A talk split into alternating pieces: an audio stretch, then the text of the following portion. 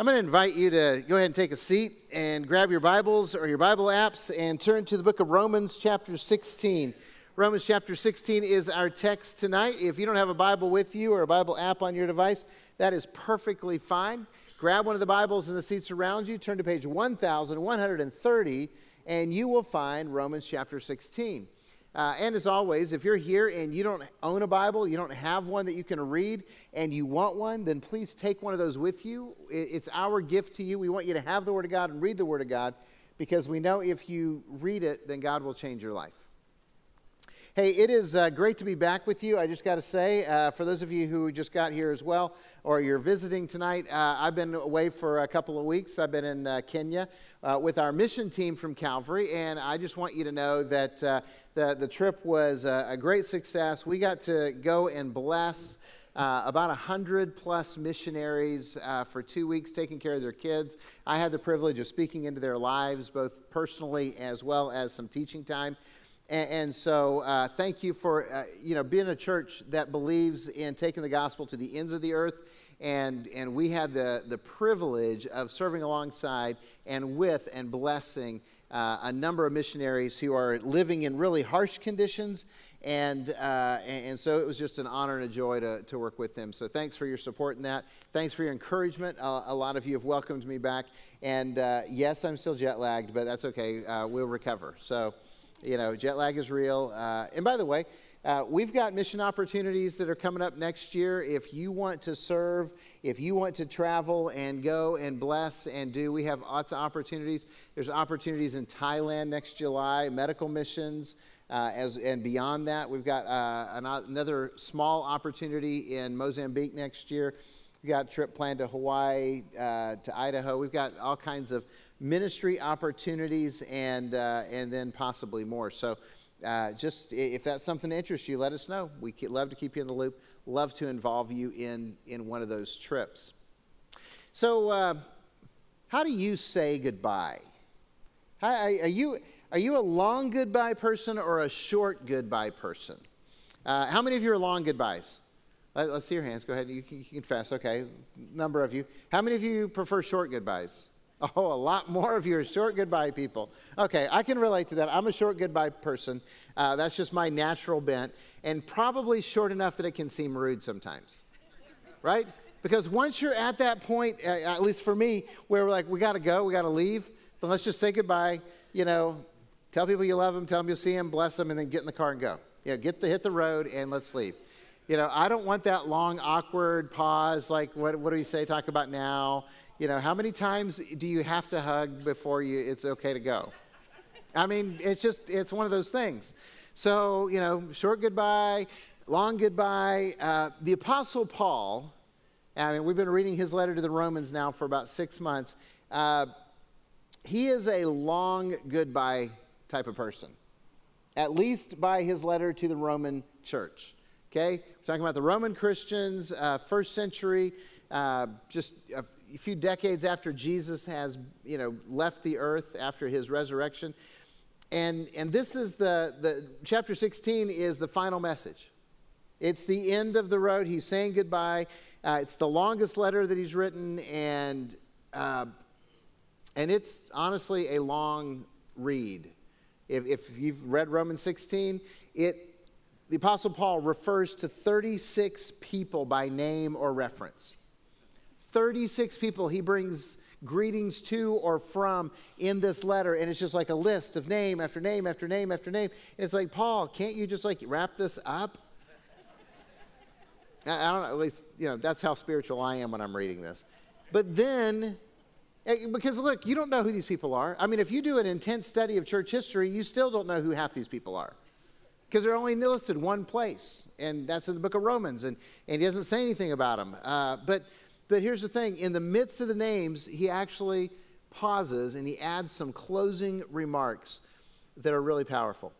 Romans chapter 16, verses 17 through 20 is what I want to call your attention to.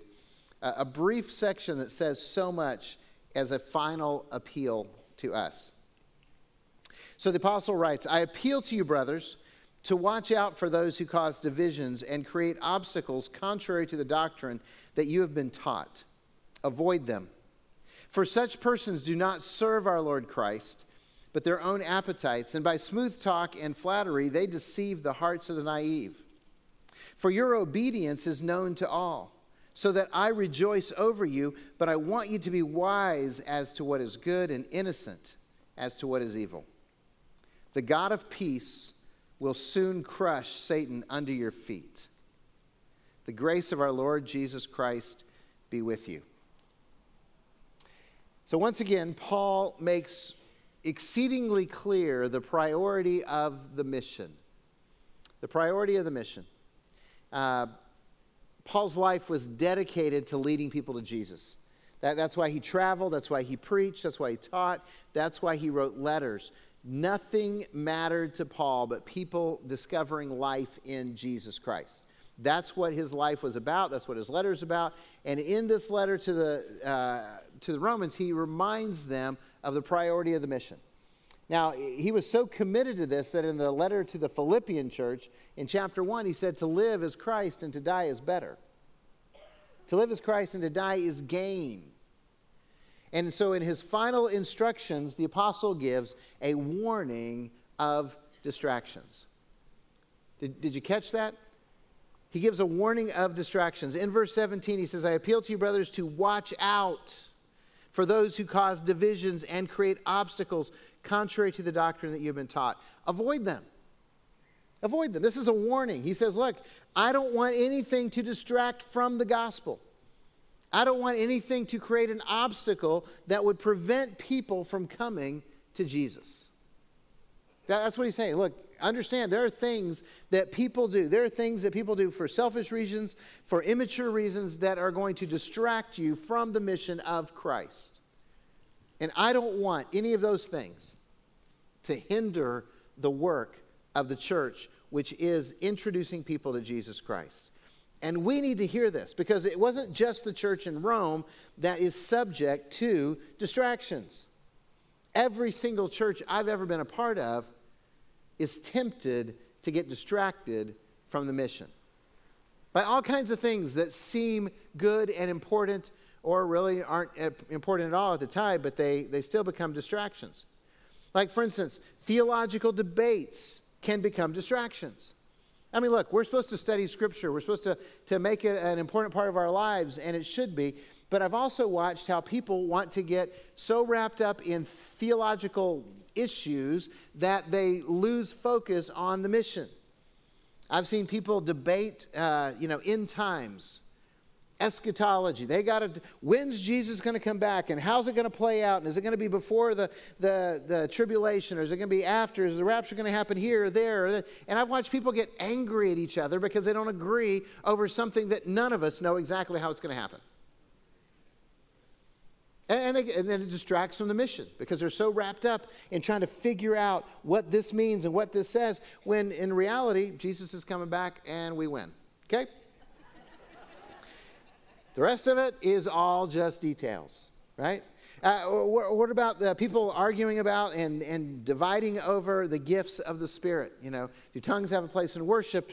How are we going to use the gifts? And what should we do? What's the proper way? And, and what do you do in private? What do you do in public? And how does that play out? And, and that's been an issue that, that churches have divided over.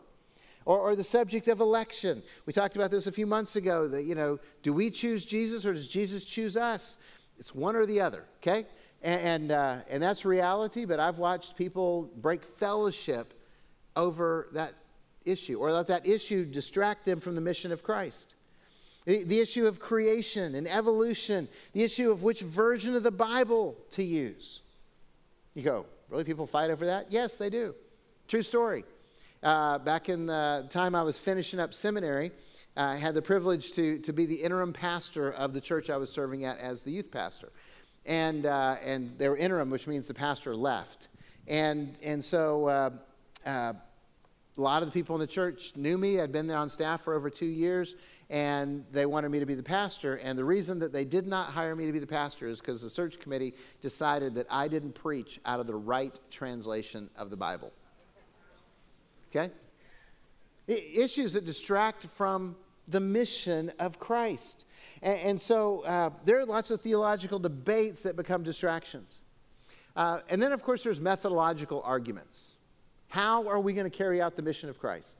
And, and, I've seen, you know, churches fight, people fight over how we do mission. You know, uh, what kind of music are we going to play? How long is worship going to be? What's, are we going to have an invitation or not? Uh, you know, what's the order of service going to look like? What, what kind of ministries are we going to invest in? How are we going to use the money that we collect in the offerings? Um, those all become distractions. And, and if you've been around churches long enough, you've seen them argue over, you know, uh, the color of the carpeting. Did you guys notice we took care of that issue? we decided we would never be a church that argues over carpeting. We just won't have any. See? Makes it really simple, doesn't it? Uh, you know, people argue over, you know, uh, the, the menu at potlucks or banquets. It's just crazy the stuff that people argue over, and, and yet it becomes a distraction. Uh, and then there's distractions like gossip and slander and rumors and personal attacks and power struggles. But the Apostle Paul says the mission of Jesus is the priority. Don't let anything get in the way of that. Don't let anything be an obstacle to leading people to a life changing relationship with Jesus. You see, that's our priority as Calvary. We're going to lead people to a life changing relationship with Jesus Christ through the love of his people, through the power of his truth. And, and so we have five essential doctrines. Five essential doctrines. In other words, these are the things that we feel like we need to agree on as the body of Christ. Five statements. You can look them up. You can pick up a, a, pamphlet on your way out if you don't know what they are. They're on our website, they're on pretty much everything we print. And, and that's just us saying, hey, here's the essentials that we need to believe. Now, every other doctrine that isn't included in those five essentials is important, and we want to study and we want to learn. But what we're saying is we don't have to agree on that. If I preach something you don't agree with, it doesn't bother me at all. Okay? And I don't feel like you, I, I understand, I don't feel like you need to agree with me. What I feel like you need to do is study the Bible and figure out why you believe what you believe. Okay? And, and because what we're not interested in here at Calvary is uniformity of thought. We're not interested in uniformity of thought. What we want is unity in love and in mission. That's what we want. And so we've got five essentials. Everything else is important, but we don't have to agree on that as long as you're okay with me not agreeing with you. See, see how that plays out? As long as you're okay with other people disagreeing with you as well and it not becoming your issue. Uh, that's why we have strategies that are constantly adapting to the situation. In other words, um, we are married to the mission of Christ, but we just date strategies. You guys understand that? What that means? That means that programs, the things we do, the way we do stuff, uh, we're, we're always going to change those because the culture we're living in is changing and the strategies need to change with it. Uh, by the way, change is one of our core values here at Calvary. We believe that it's impossible to follow Jesus and stay where you are. And if that's true for you as an individual follower of Jesus Christ, it's true for us uh, as a congregation of followers of Jesus Christ. We're going to have to change. And what worked 10 years ago probably doesn't work tomorrow. And, and so we need to alter some things. And if you've been around here any length of time at all, We've been changing the whole time.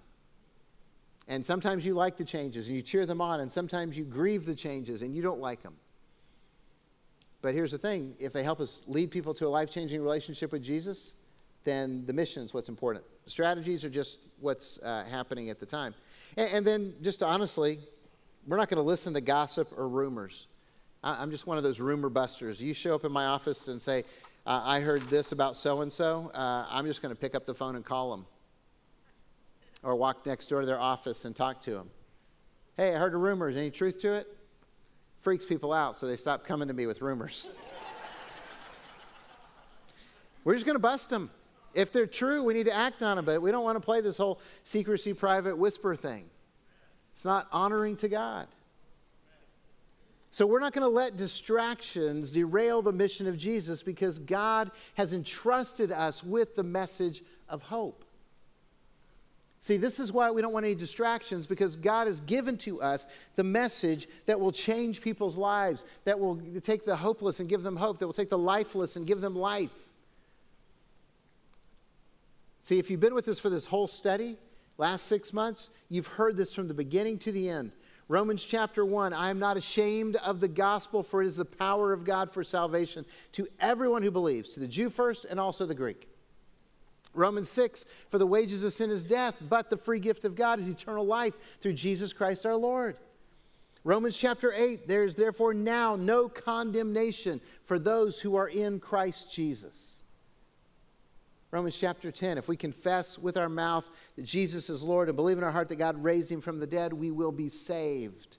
For everyone who calls on the name of the Lord will be saved. You see, we want every person to hear and respond to the message of hope. Every single person. That, that's our desire.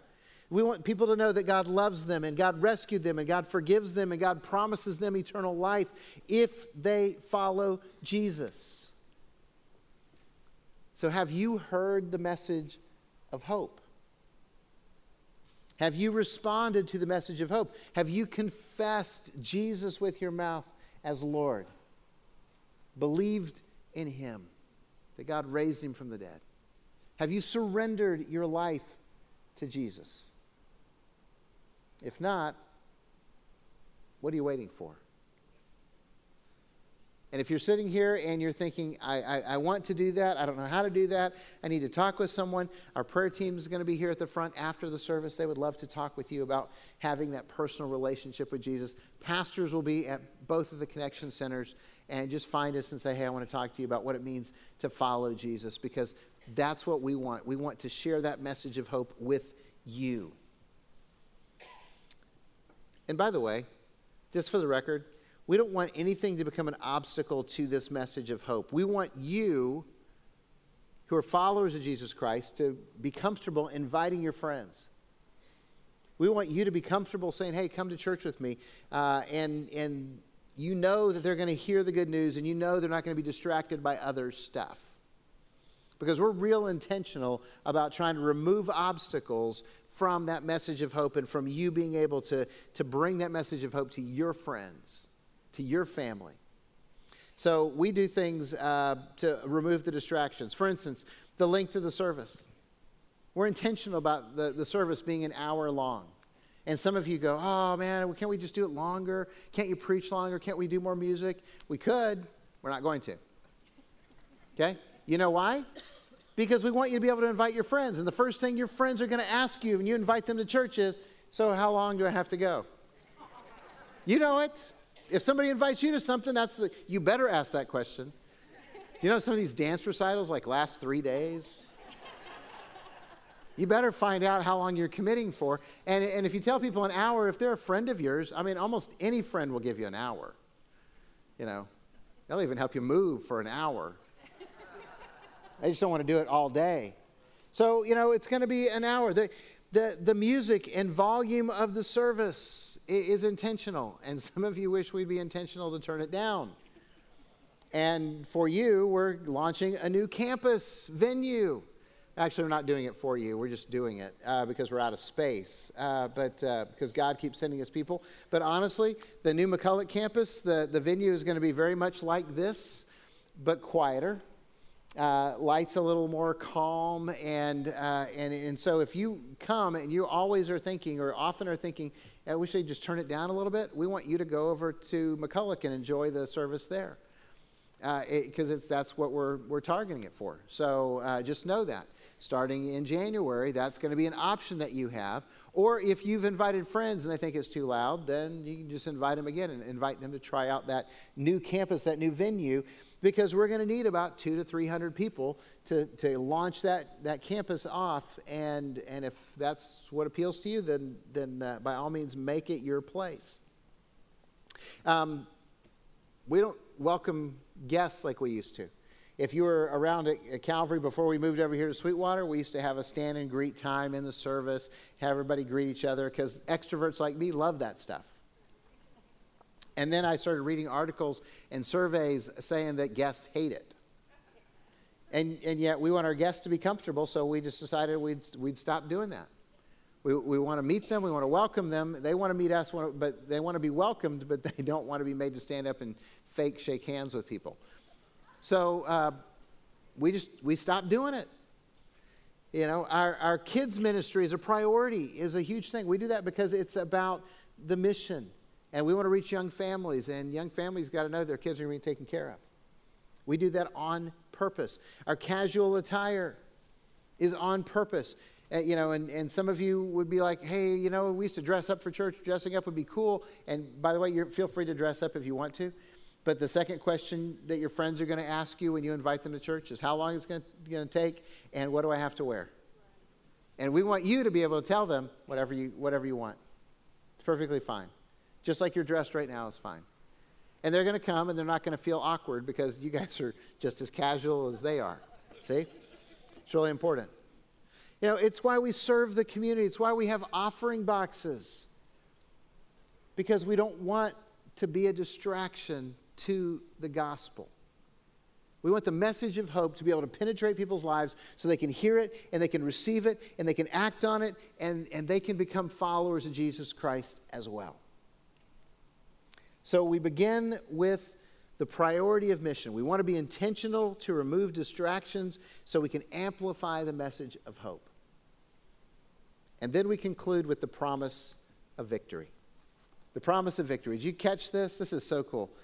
Verse 20 The God of peace will soon crush Satan under your feet. The grace of our Lord Jesus Christ be with you. The God of all peace will soon crush Satan under your feet. So, if you're a follower of Jesus Christ, if you believe that Jesus is the one and only Son of God and Savior of the, of the world, and you believe that he died on the cross to pay for your sins and was raised from the dead, and you've made a commitment to follow Jesus Christ, then you have been promised by God victory. We win. Some of you think that's a nice idea. See, I think that is the coolest idea ever. We win. There's nothing that can take that victory away from us. There's nothing that can steal it away from us. There's no way we can blow this. I say that because I'm an Arizona Cardinals fan. Uh, okay? There's no way we can lose out. We can't give it up. We can't cough it up. We can't fumble it away. The victory is signed, sealed, and delivered. It was finished on the cross. It became apparent to us on that Easter morning when Jesus left the tomb empty. We have been declared the victors, and God will soon crush Satan under our feet. That is like really cool. And, and we're just kind of thinking, uh, yeah, but not soon enough. Right? We read that and we kind of go, yeah, but it needs to happen like sooner. Because the world is difficult. And our world is difficult. I mean, there are tragedies like crazy people shooting up synagogues and schools. By the way, when I use the word crazy in that place, what I really mean is demon possessed. It's demonic, it's evil at the very core that people would do that without reason. We need, we need to understand that evil is alive and well. There's tragedies, there's pain, there's disease, there's betrayal, there's divorce and brokenness, there's persecution. Got to hear stories of real life persecution from our missionaries that are serving in areas where they're the only Christians living. We see our nation turning from God and we, and we watch all of the stuff happening, and yet we are promised victory. Promised victory. And sometimes, if we're honest about it, it doesn't feel very triumphant. Uh, you know, sometimes you read the news, you watch what's going on, you see how, how the world is, you experience tragedies personally, and you don't feel very triumphant. You're kind of going, when's it going to happen, God? You promised to crush Satan under our feet, but when's it going to happen? So, this is the question that it really kind of begs How do we live in victory when we see so much defeat? How do we live in victory when we feel defeated? Or maybe sometimes you're just thinking, who's crushing who? Honestly, there's no easy answer. There is a lifelong process that makes the promised victory more of a present reality in our lives. Uh, it, we're talking about habits that we engage in that change the pattern and direction of our lives. And uh, there's not a magic word, there's not a simple fix, there's not an easy button. But if you apply consistently these habits to your life, your life will be different, even triumphant. So I want to share with you four phrases uh, so you can remember them, so that you can use them as a, as a test for your life to see if you're moving in the direction of victor, victorious living or triumphant living. So uh, these are markers or, or a checklist uh, that I think are the, the things that are necessary if we're going to live in that victory that we've been promised. First one is you got to love God. We know the great commandment you shall love the Lord your God with all your heart, soul, mind, and strength. Okay, that's, that's the great commandment. That's what Jesus gave. He said, Hey, here it is. This is the first and greatest commandment. And, and everybody nodded their head because they understand that. And we understand that, that we've got to love God. If we're going to have victory, then we've got to love God. So this is about your relationship with God. If you're a follower of Jesus Christ, you already have a relationship with God, but are you paying attention to that relationship? Are you nurturing that relationship? Because you can't live in the victory unless you're getting closer to God. Which is why worship is so important. Is it a priority in your life? It's why praising God is so important. Thanking God is so important because that practice of praising God and thanking God for the blessings and, and recognizing them and, and naming them gets you closer and closer to God. It's why prayer is so significant. You talking with God, bringing your needs before God, asking God to meet your needs, asking God to bless the people around you, even your enemies. Because that's about relationship with God. Celebrating redemption and forgiveness and eternal life is part of that relationship with God where you acknowledge the victory rather than complaining about the momentary setbacks. If we're going to live in the victory that God has promised, we have to love God. And we have to learn the Bible. We have to learn the Bible. The very first psalm, uh, I love it. It says, Blessed is the man who does not walk in the counsel of the wicked or stand in the path of sinners or sit in the seat of mockers, but in his law is his delight. In God's law is his delight, and on it he meditates day and night. And because he does that, he is like a tree that is firmly planted by streams of water that yields its fruit in its season and its leaf doesn't wither. In everything he does, he prospers. That's an amazing promise of God that, that overlays how we live our lives. And, and this is all about wisdom. You can't have victory in your life unless you know and live the truth of God. Now, we're, we're just wrapping up a 50 day Bible reading uh, challenge. Okay? 50 days ago, we challenged you, and, and here we are at the very end of it. And, and how many of you have, have made it? Okay, praise God. Now, some of you didn't make it, and, and some of you finished it, so here's the challenge do it again. Do it again. You go, I just read it. Really? Can you, do you remember what it said? If I just pull a chapter out, and can you tell me about that chapter? Besides 1 Corinthians 13. Can, can you tell me about you know, what it said in that chapter? Read them again. Or if you don't want to read them again, then read the Gospel of Luke and follow that up with Acts. That'll get you through the end of the year pretty much. In other words, have a plan, absorb Scripture into your life. You've got to learn what it says, you've got to put it into practice. It's just, it's, a, it's a discipline that, that we need because we can't be free unless we know the truth. Satan's power over us is predominantly lies. Know the truth. If you want to be free, know the truth. So love God, learn the Bible, live the character of Christ.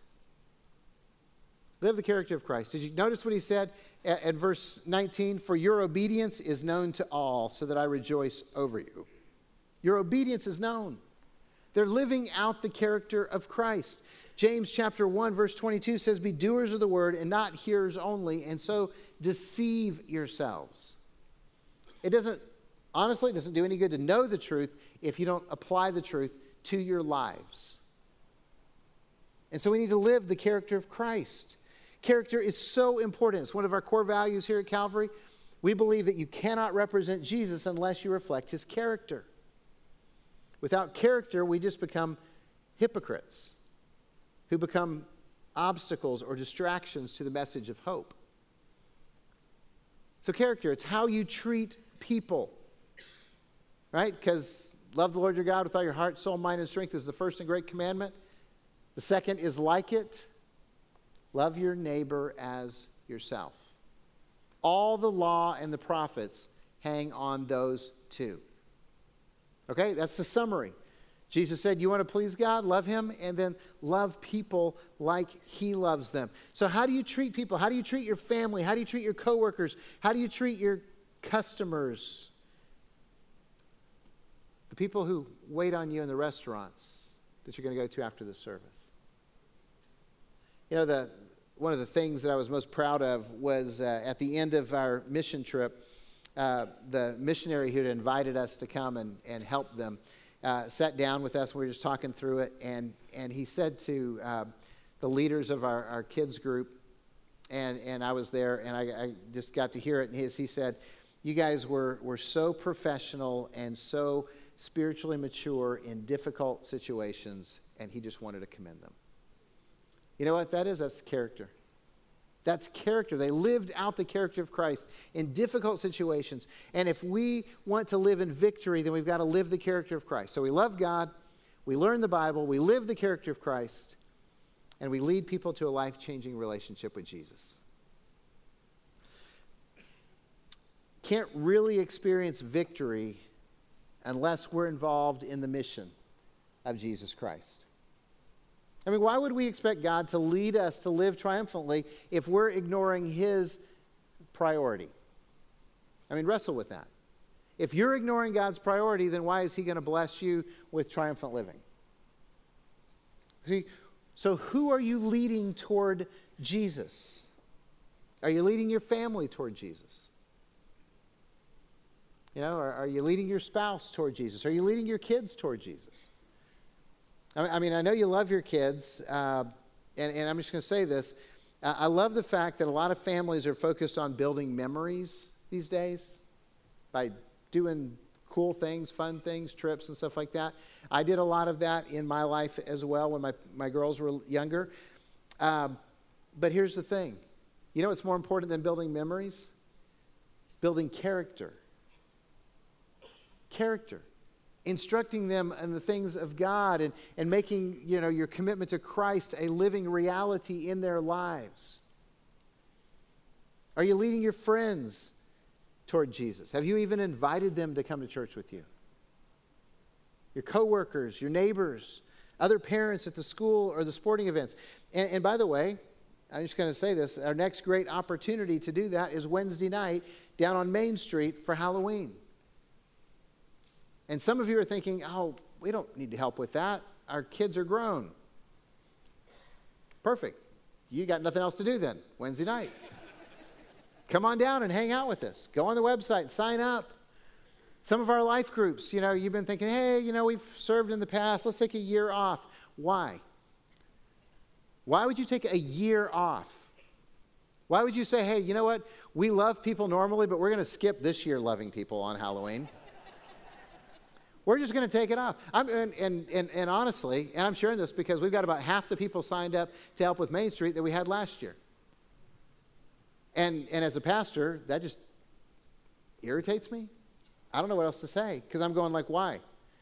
Why did we suddenly decide that serving isn't a priority when it's a priority to Jesus? Because when you're down there, you're blessing people, and you might think, hey, this is not really important, but it really is because we've had a, a ton of families that have come into our church when we first met them on Main Street. Because they see us loving their children. They see us sugaring their children up ridiculously. They see us being generous with candy and caring about their kids with no agenda. And sometimes it leads to a God conversation, and that's really cool, but it almost always leads to being able to invite people to come be a part. So I'm just going to challenge you. If, if you think, uh, hey, I'm just taking a, a, a year off or our life group's going to pass this year, repent. And, and jump in and, and go to the website and sign up and say, hey, I want to serve, I want to help, I want to be a part of this. Because if we're going to really live in victory, then we've got to lead people to a life changing relationship with Jesus. So, four things love God, learn the Bible, live the character of Christ, lead people to Jesus. That's how to see the promised victory become more of a present reality in your life. Choice is yours. What are you going to do with it? Let's pray.